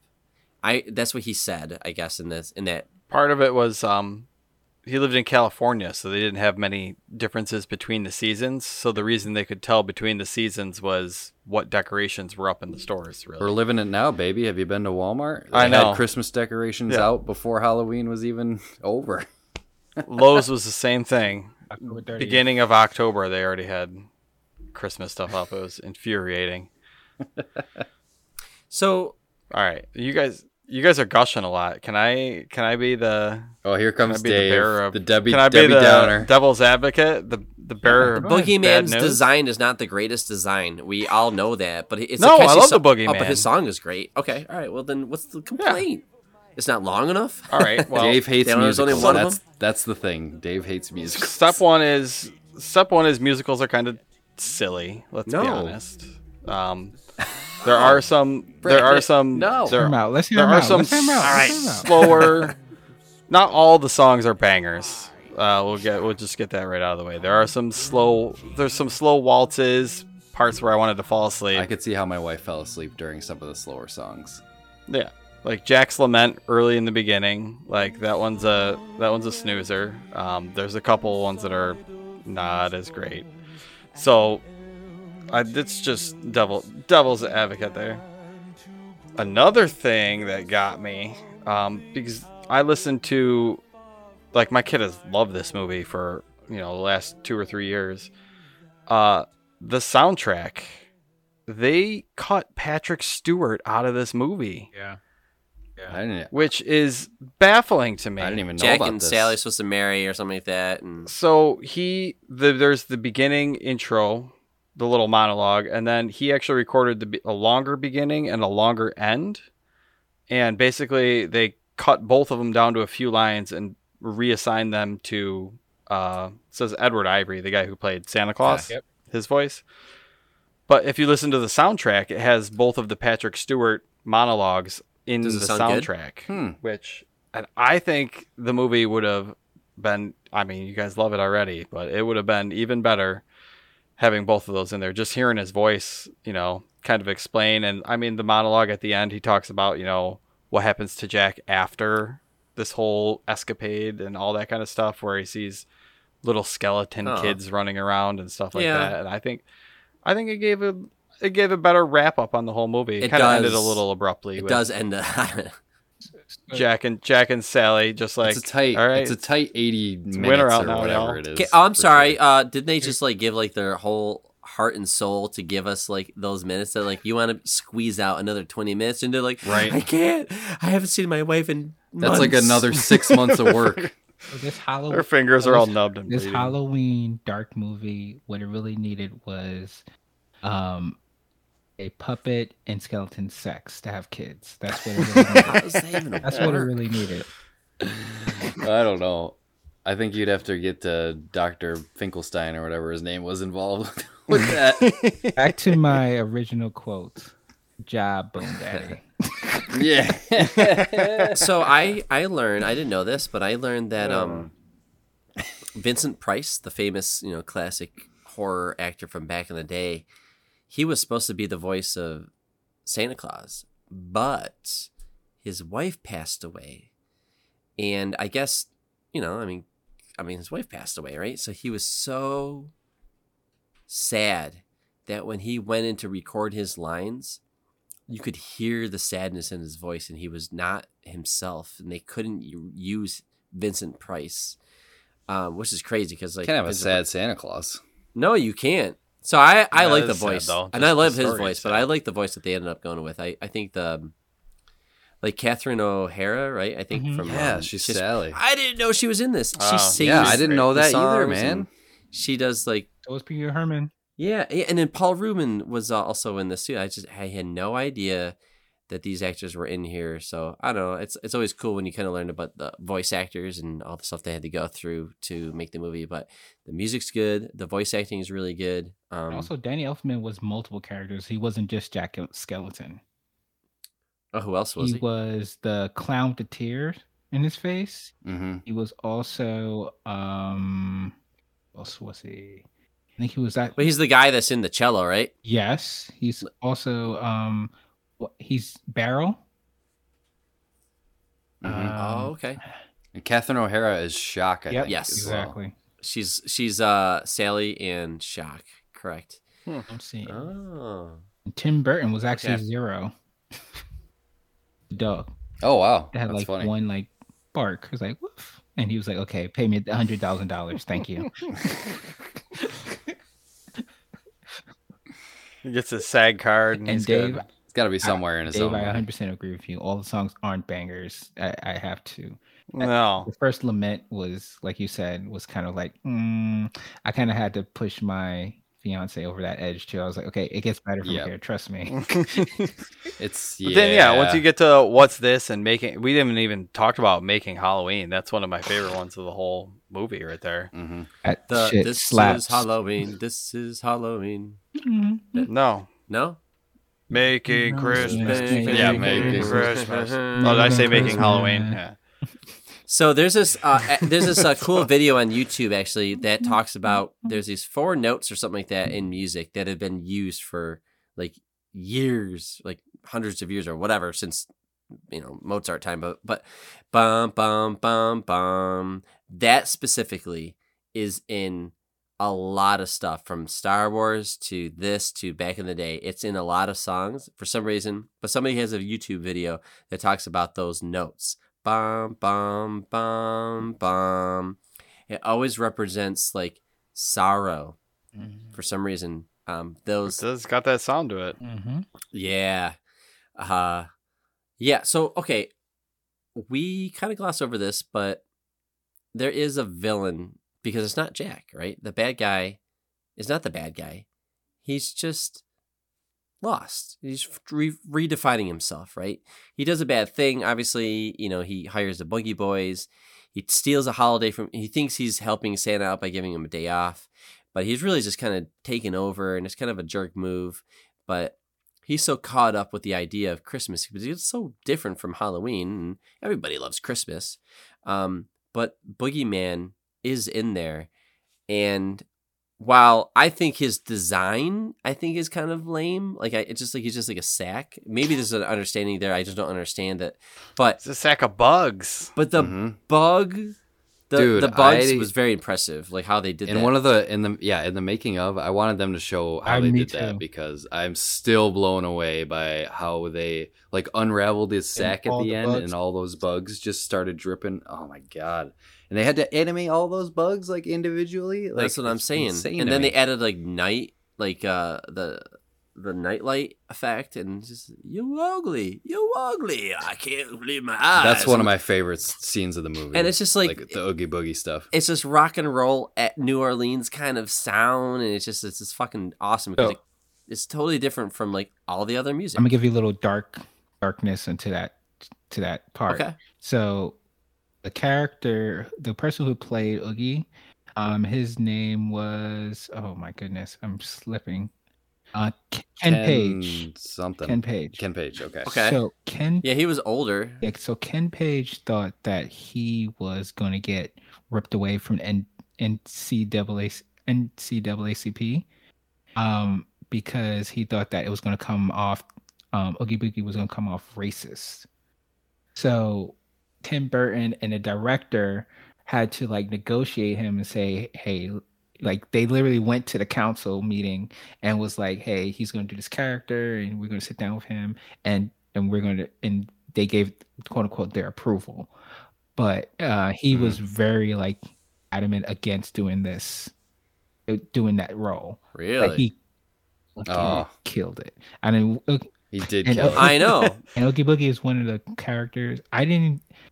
It's funny because usually you see the villain in the beginning of the movie, and we didn't even know uh, of of Yeah. him until like what, probably like s- Halfway? like forty minutes in, forty five minutes in. Yeah. Well, they do the they do the thing that I love where they like they showed him in the moon, like I am the Yes. moon. Whatever. In the beginning, they kind of the tease that a little bit. and then yep. they they show like his shadow throughout the movie, like his silhouette, because he does have that distinct silhouette. And then they finally show him in his big scene at the end, which was Another great. good part of Kingdom But Hearts. They teased him throughout the whole movie. Yes, yep. Yeah, well, the when the kids are about to go, uh, they do their kidnapping Santa Claus. Santa Claus. Song. Which I think is That's such a good a- one. It's a jaunty with such a good play on the Santa Claus because you know they always Halloween Town. They think it's Santa Claus with mm-hmm. C L A San- W S, Sandy Claus, Sandy, like Sandy. which I is such saw. a good play Yeah. on it. Because if you look at the what is this video and you see the silhouette of Santa Claus, it looks like he has actual claws in That- his shadow, that's which is kind of crazy. Just When little little cool things like that. Yeah. Jack's uh, whole song about Christmas at the end. They call him Sandy. Sandy Claus. I That's a love good it. one. he uh so what's cool is um and this is always like the magic of some of these things but like danny elfman and tim burton so tim burton be like okay so here's the idea here's like the the idea that i need for the song and then danny would be like okay great and then three days later he would have a song and then tim burton basically was like yep all right next song it was just so much magic that they, he just like give him a couple days and I'm like dude, how did you write some of those? Like, all right, you guys are saying that all the songs are great. Like, I get that. I grew up on Phantom of the Opera, and I think those slow songs that you guys don't like, they remind me of Phantom of the Opera. So I They're don't supposed to. have an issue with that. Oh, is that? supposed to. Oh, okay, so that's it's like fucking one to one to me. So I'm like, mm-hmm. I don't have an issue with them, but uh christmas time i'm sorry um this is halloween and like what's this Mhm. um truly those two songs are great songs and it's just crazy that he could write i mean again he you know he wrote the simpsons song in, in the car or whatever and that's a theme song to a hit show but uh he he i don't know he just he delivered on what he was supposed to do and then he also did the singing of the main character and I don't know. Maybe this is why we like Star Wars because John Williams always shows up and he just makes like great songs. And how do you not make good movies when you have a good um, composer? Like Jurassic Park is another. I mean, John Williams in general, like just all of his work is really good. So when Danny Elfman was in the zone, and Tim Burton is like this weird kind of director, he has this weird style, and he's he's very specific, and he's got his own thing going on. And Danny kind of comes in, they just kind of pair well, and they do Batman uh, together and Edward Scissorhands together and all that stuff. So Mhm. it's and, and and knowing that Tim Burton also is bringing another director, so you got the other guy kind of coming. He's got his his and then you got all these animators and all these things. So it's it's very ambitious, but I just love that they just trusted each other. And when you look at the stories of Star Wars, there's a lot of trust. That's why like four, five, and six work six work so well is because George Lucas trusted the directors that because he didn't direct five and six, right? He trusted everybody. Everybody, his wife saved like a, a new hope in the editing room, right? So there's a lot of trust, and it's nice to see Tim Burton in this phase of his career where he just was trusting so many people with this idea. Because today, I don't know if he has the same pull. No. It's a shame. And I don't know if it's because he's got like the George Lucas thing where he just shows up. He's like, You're the name. We're all here because of you.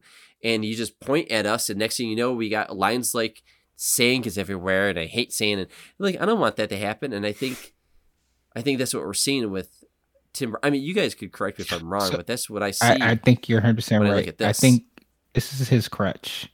He's using too much Johnny Depp. That's his crutch. I- I- yeah, I'm sorry. That's Yeah. I Oh, could have yeah, said this so much shorter. Johnny Like, Depp out of here. yeah, it's just like, and I love when a director has their actor, but like, we got to move on from Johnny. Using too much Johnny Depp. Like, okay, we get it. He's your guy. But like Tarantino, you know you're gonna see Sam you're gonna see, see Samuel Jackson, or you might see like um uh Well, DiCaprio. DiCaprio. Now he's got in there. Yeah, but yeah. I love me some Johnny Depp. He's one of my favorite actors, but goddamn, like come on now. Alice in Wonderland. I was like I was like the first one uh, didn't hit, like the second one's not gonna hit either. Come on, stop it. but and Tim Burton does not want to make a sequel to this. I see shit. Which I thought was a cool part. I don't know. He's I saw an interview with MTV that he's like, it's not a mass market kind of movie, and he wants to keep it as pure as possible and stuff like that. So, not like, hey, I got a popular thing. Let's pump out some, you know, whatever. Like, cause you could do a you could do an animated version of this super easy at this point, but Mhm. the fact that you know the nobody's touched it since is kind of a adds a little bit of charm to the movie i think 'Cause it's uh it's its own little self-encapsulated thing Yeah, because like I was saying before, it would be easy just to make like, hey, Jack goes into these other portals and you know s- sees the other worlds and gets in. I thought the trouble. sequel would be coming out like it two years later, and that's we would be like seeing him like hanging out with leprechauns. I'm hoping. Never I'm hoping this would be like. This seems like one of those like sacred franchises that just kind of that they don't touch. But with Disney, you never know. They Just own wait this, so they're gonna they could milk it for all it's worth. Yep, you're gonna see like Jack uh, and Sally and their kids in. They're gonna have like a show or something like that. Who knows, right? I Yeah, can see just that. just leave it. Just leave it gonna as be like it it's gonna be like Vampirina. yeah, right. oh my god, Oh god no I- that song was stuck in my head for so long. Wow, Vampirina. Oh my god. um, That shit go hard. I'm like, That's nerd alert! You guys are cracking me up. Um, all right, so we've been talking about this for almost an hour. What is there anything else that we feel like we we could hit on before we wrap up and get into the final segment of the show? But like, I mean, there's so much to talk about, right? But like, I don't know. I mean, there's so many characters. There's great songs. The visuals are awesome. It's it's this lightning in the bottle of magic uh, between Tim Burton and the people that he worked with. You know, I I think it gets better with age. You know, like you're looking at this movie that was made in the early '90s, and you're just like, wow, how does this exist? It's the same thing, like I said, with The Cure. It's just like, wow, this is made in the late '80s. How does this exist? And it's just, you know, seeing what Pixar does and what they do with Avengers and all those movies. It's like we're really good at making stuff with a computer, but Mhm. nothing. I don't know. It's just something to be said about yeah. stop motion think- animation. I think it's it's at this point it's a lost art, um, and I think that's why this film is so unique and it's like nothing I've ever seen before, like and still haven't to this day. Because I mean, this was really the first like feature length stop motion animation film ever released. Like there was obviously like shorts and stuff before this, and Tim Burton's done some since then, and there's been other like variations, claymation, all this, but like this one is like the standout, like gold standard of stop motion animation and i honestly don't know if we'll ever get something like this again. Like three years of work hard tedious work to create something this magical. And like you said brandon it's timeless. And like it's it's I, it's it's a great movie. Well, let me ask you guys this then, because out of all the movies that Tim Burton has done, and he's done some good ones, Pee Wee Herman uh, is in there, but i mean this is what i think of when i think tim burton yes I was going to say, like, is this like his greatest film? his not his greatest film, but I believe his most iconic, film. yes Yes. good that is a good word to use Yeah, the, Okay. the film that the film one film that like you were saying, you when you think of him, you because I feel like even his style, you can understand from this film. Like if you see Alice in Wonderland, like okay, this Alice in Wonderland, like put Tim Burton spin on it, you can be like, okay, it's Alice in Wonderland plus And Before Christmas. Yes, Like, it or is. or it's like it's Mhm.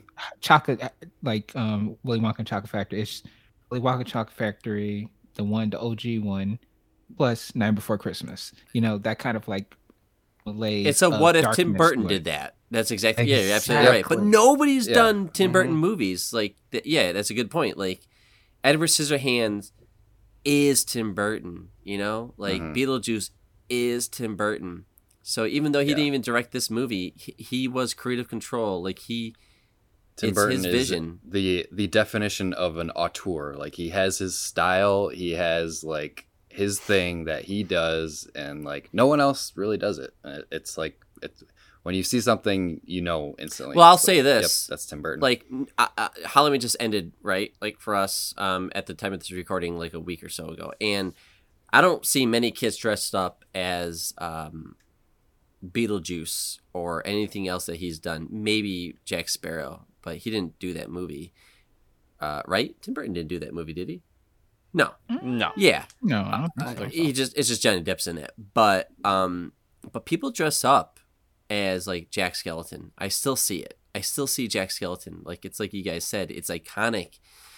It's got it's Tim Burton production and a stop motion and it's unique characters and it's got music. So and it's Halloween.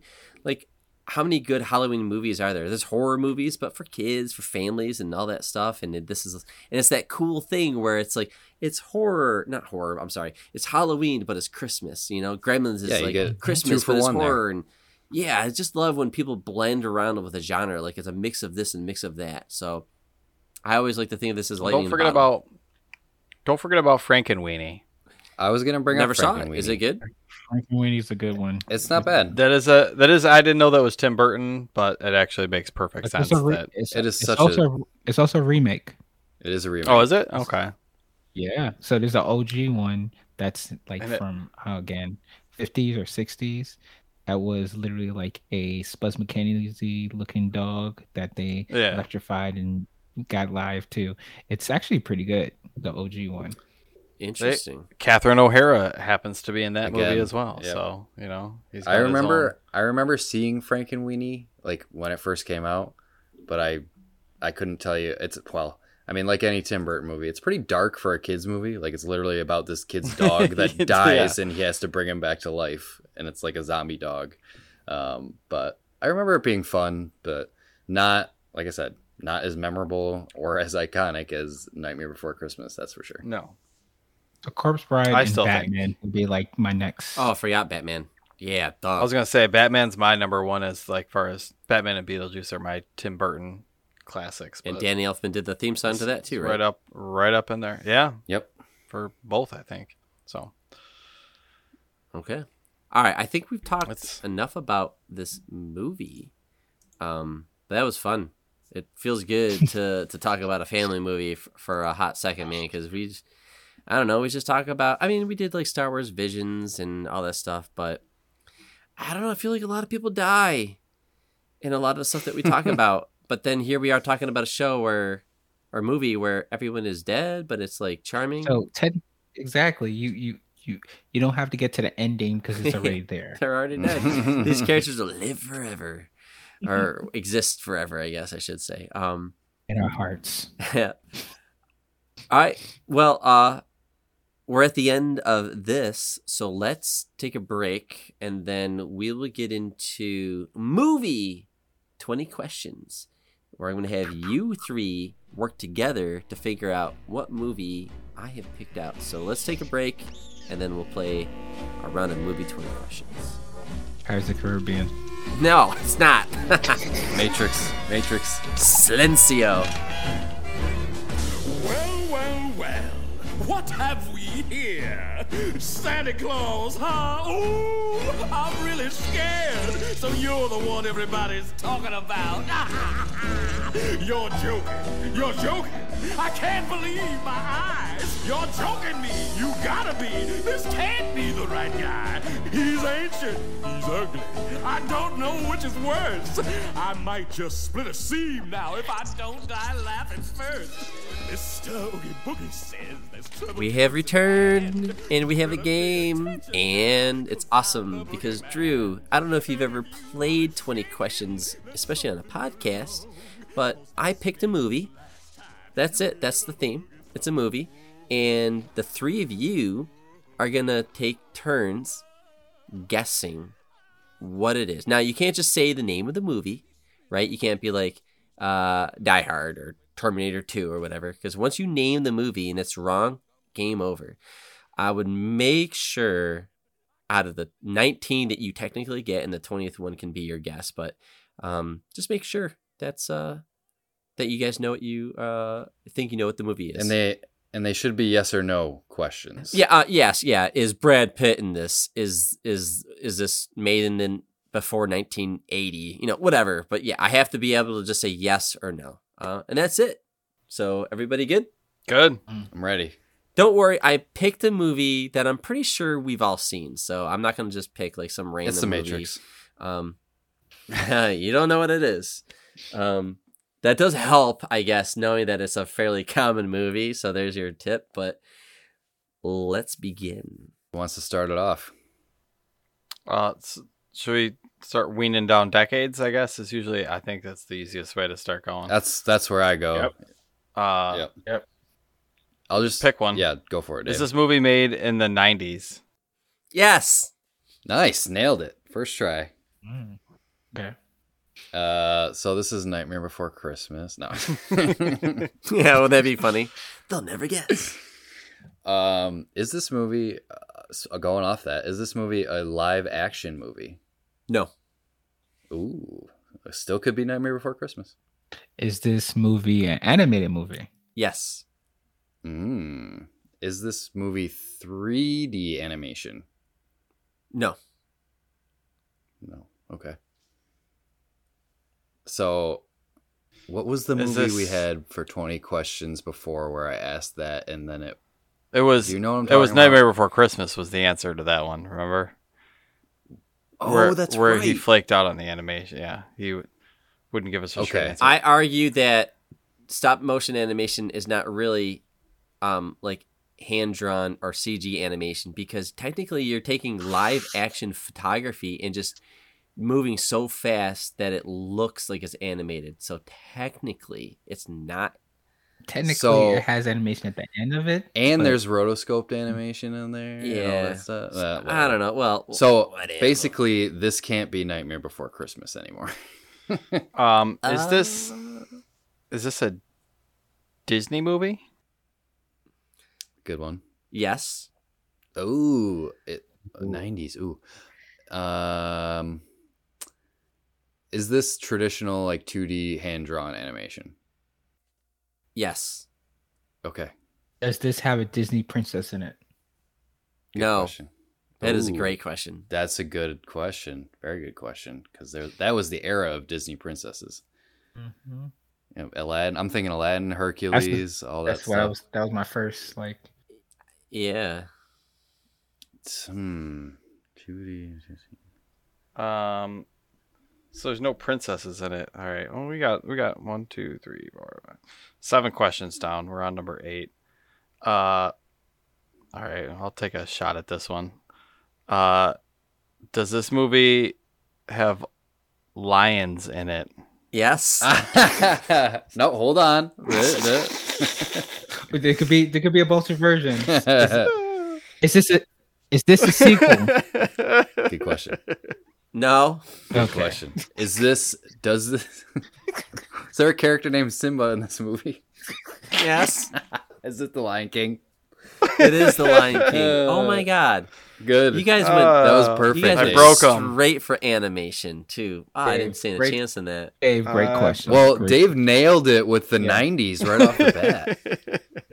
Yeah, that didn't help. and the either. I Disney. mean, oh my god. Uh, it was yeah. I say, was once you took away the princesses, I was pretty like I was like I I'm totally out of the game. So There's only. Lion King good pull. Oh, yeah, I was gonna be like, who who framed Roger Rabbit? I don't know. do you? I have a backup one in case this happened where you guys answered it right away. Just because, like, I don't know, like, what if they answered it in like five questions? So I have another movie. Do you guys want to do it, or do you guys want to just end the show? It's up to you guys. I'm. I mean, that only took five minutes. I'm. I'm. I'm ready to Do go. Another. Okay. I'm up late, baby. Yeah. Let's do it. All right, we are going into um, bonus round. round two, which is more of the real round. I was just kind of playing with you guys. I want to see what would happen, and you guys fell into my Little trap. little Yep, warm so, up. uh, here we go. we have begun the second round. Mm. Was this So guess what it is. was this movie? What's this? Was this movie made released after the year 2000? No. No. Okay. Um, was this movie released after the year 1980? Yes. Okay. So we got a 20 year span there. Mm-hmm. Would he do two 90s movies in a row? Maybe. But I'm thinking it's an 80s movie. Uh, yeah, I'm Mhm. leaning the same way. Uh, is this a live action movie? Okay. Is this movie aimed more towards kids? No. No. Okay. Is there a male lead in this movie? Yes. Um, would you classify this as an action movie? No. you don't know what it is. Get out of here. I think I do. I Let me see. what decade this is. I wanna I wanna make a Go for it, Dave. I mean, go for it. Well, don't. Well, no, mine mine would be mine would be a little too precise. Um, hmm. Live action, not kids. male Not an action movie. Live action, not action. Yes. Okay, still want to nail down genre. Um, would you classify this as a comedy? Yes. Mm. I- what are you thinking over there, Drew? Hey, don't don't shoot me, guys. I'm gonna ask this question. Um, Just don't guess the movie. was this movie released in 1986? No. Okay. yeah, what were you thinking? What were you thinking? Is it Back to the Future? I, was, I, I, I I can tell you guys what I'm thinking without losing. Oh yeah. Yeah. Yeah, Yeah. as long as we don't guess. Yeah, as long as we don't I'm guess thinking it. Ferris Bueller's Day Off. oh, Okay. it's not that. Nope. It's not that. Oh. no, Um, that's specific. All right. what? So it's a it's a comedy. Would you classify this as a teen comedy? What's a teen comedy? Okay, starring starring teens. That's what I mean. Oh, like no. a brec- breakfast club No, type no. thing. Okay. Not starring. It's not teens. starring Not starring teens. So we still know it's in the 90s. Is there 80s. Could be 80s or 90s. 80s and 90s. uh is there CG in this movie? I think I think I know what it Computer is. I think I know No. what it is. I, hold on. No. We didn't narrow down. Is this movie That's 10 was this, mo- was this movie released in the 90s? Yes. I know what it is. I know what eleven it is. questions. That's eleven questions. What's your Does twelfth this question? does this movie star Jim Carrey? Is it what I think it is? If that's twelve questions, the answer is yes. Is this movie hold on. Is this Jeff Daniels also in this movie? Yes. Is this Dumb and Dumber? Yes. Uh, yes. how how are you guys doing this? I knew it. Uh, Am I that guess was- predictable? My I'm that second guess was predictable. the mask. oh, I almost picked the mask, mm, uh, but I I, do know want to play games with Dumb animation and yeah. God damn it! I thought you guys would not go comedy, man. Oh man! as soon as I was, I- it clicked in my head because I was thinking, I was thinking 80s, but then I'm like, wait a minute. I know, I know. Brandon likes Dumb and Dumber, and I know it came out in the 90s. I'm gonna put out Jim Carrey. I mean, he did have a lot of he did have a lot of good stuff in the 90s too. So I, that's Oh, why I was like, okay, before I just guess the answer, I got to make sure. it's Uh, like the Yeah, dude. it's like the does this movie contain lions? Like Yeah, right. yeah, I think we got it. Yeah, no, that was good. Um, well, congratulations, guys. You got me both times, so um, whatever. Uh, I'll work. I'll work. You know what's? It's hard though because I don't want to be a jerk and come up with a movie that n- somebody hasn't seen and they're just kind of like sitting there. So I tried to pick something that's popular, but that's I think that's making it a little bit hard because like guess what? Popular movies have popular actors, so you can you can kind of narrow it down. Um, I'm gonna get you guys though. That's a goal but- of mine. I guess it, it makes it difficult, but it also like they're using their knowledge of you too. Yes, I know they're using me. We know you too well. That's pretty cool. Yeah. Yeah. Uh, well, thanks. Thanks for playing, Drew. Um, uh, we're at the end of the show, so if you want to kind of plug anything, again, it's Drew. Drew versus the world. His name is podcast. But do you have anything going on that you want to shout out, or people where people can find you, or, you know, whatever you Uh, want? sh- sure. First and foremost, I would like to thank you for and um, for having me on the podcast. Um, it was a super duper pleasure of mine. I guess again, long time, first time, um, and hopefully next time. Space Jam. Um, but yeah. if you guys want me Jam. to, uh, if you guys want to listen to the podcast, we listen to this podcast right now. Um, and then also you can find me on World um, dot com. It's not as good as the Nomads website, but we'll talk about that later. Um, um, and um, anytime you want to, you know, follow the podcast, you can go to Drew vs. World podcast. Everywhere you listen to podcasts. Um, and also, if you want to, sorry, if you want to uh, follow me on Facebook, it's Drew vs. World on Facebook as well. So, um, nothing coming up every week. We're having new episodes come out. Also, I'm also executive producer, a part of the Content Creators of Color, a podcast group that's featuring six um, creators that we had 30 day challenge um, in October, and every day of 30 days we created podcasts and content. That sounds exhausting. Hmm. It How was that? It was a lot of It work. was, it was super stressful, and I hated it, and I didn't do 30 days. So, but other people did. So I want you to go out and support. It's their for a good cause. Exactly. So next version will be in February. Um, so please look out for that. So yeah, those are all things. Universal. World podcast and content creators of color. And thank you guys.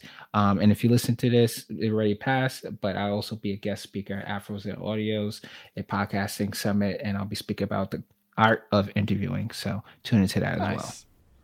Awesome. Oh, cool. Oh well, that's awesome. Well, Good luck with that, man. I didn't know you had that going on, so that's awesome. Well, Sir. thanks, you know, thanks so much for visiting. Um, and visiting, visiting, visiting the show. I don't know why did I you say for visiting. that. Because Yes. we're I'm a nomad. You- I'm part of nomads. Yeah, now. you're So nomad I'm now, but, like, visiting, it's- I'm gonna go somewhere Yeah. else. Okay. Yeah. Thank you. Thank you for traveling with us in this journey. Um, I picture us sitting around a fire.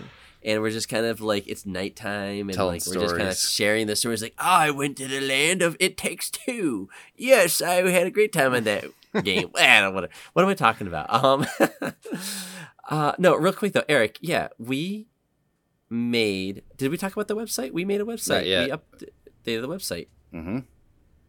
Yeah. So check it out. Yeah, I don't know. It's it's the nomadsofantasy.com if you didn't get if you didn't guess that already. Brandon designed it. I built it. Dave managed it. I watched. There's three I people let's be on the show, and two guys did the work. Whatever, Dave. Don't worry about it. It I know. happens. I did QA. Q, exactly. QA. We need QA, it. We always need a QA Everybody needs tester. everybody needs a little testing. But yeah, check out the nomadsofantasy.com. Just launched it. You can listen to all of our episodes there. It's basically your own little Nomads podcast player in your pocket. Um, you can reach out to us there. We'll be updating it in the future with more stuff to come. So keep an eye out on that. Uh, as always, you can follow us at Nomads of Fantasy on basically everywhere Facebook, Twitter, Instagram. Uh, email us nomads of fantasy at gmail.com. And that is it. Well, that was beautiful. Thanks for plugging our website and our social. Again, thank you, Drew, for visiting. Uh, thank you, Dave and Eric, as well. Um, yeah, Drew, Drew versus the World podcast. Um, we're the Nomads of Fantasy, and we just talked the hell out of what was the name of that movie? The Nightmare Before The Christmas. Nightmare Yeah. Before I- Christmas. I, am sorry, but it's You like just, I want to say the it out. Nomads of Fantasy. It's because I want to say the Nomads of Fantasy because it, I- starts with the the. You Yeah, always- and it's- you're programmed to say the. What kind of host am I? Can't even get the name right. What a mess. No, um, all right. I think I've had too many beers. I had a lot of fun on this one though. It was really cool. Was so great. thanks again, great Drew. time. Yep. And uh, you guys ready to get out of here? Yes, sir. Oh yeah. See ya. Yeah. Peace out. See ya.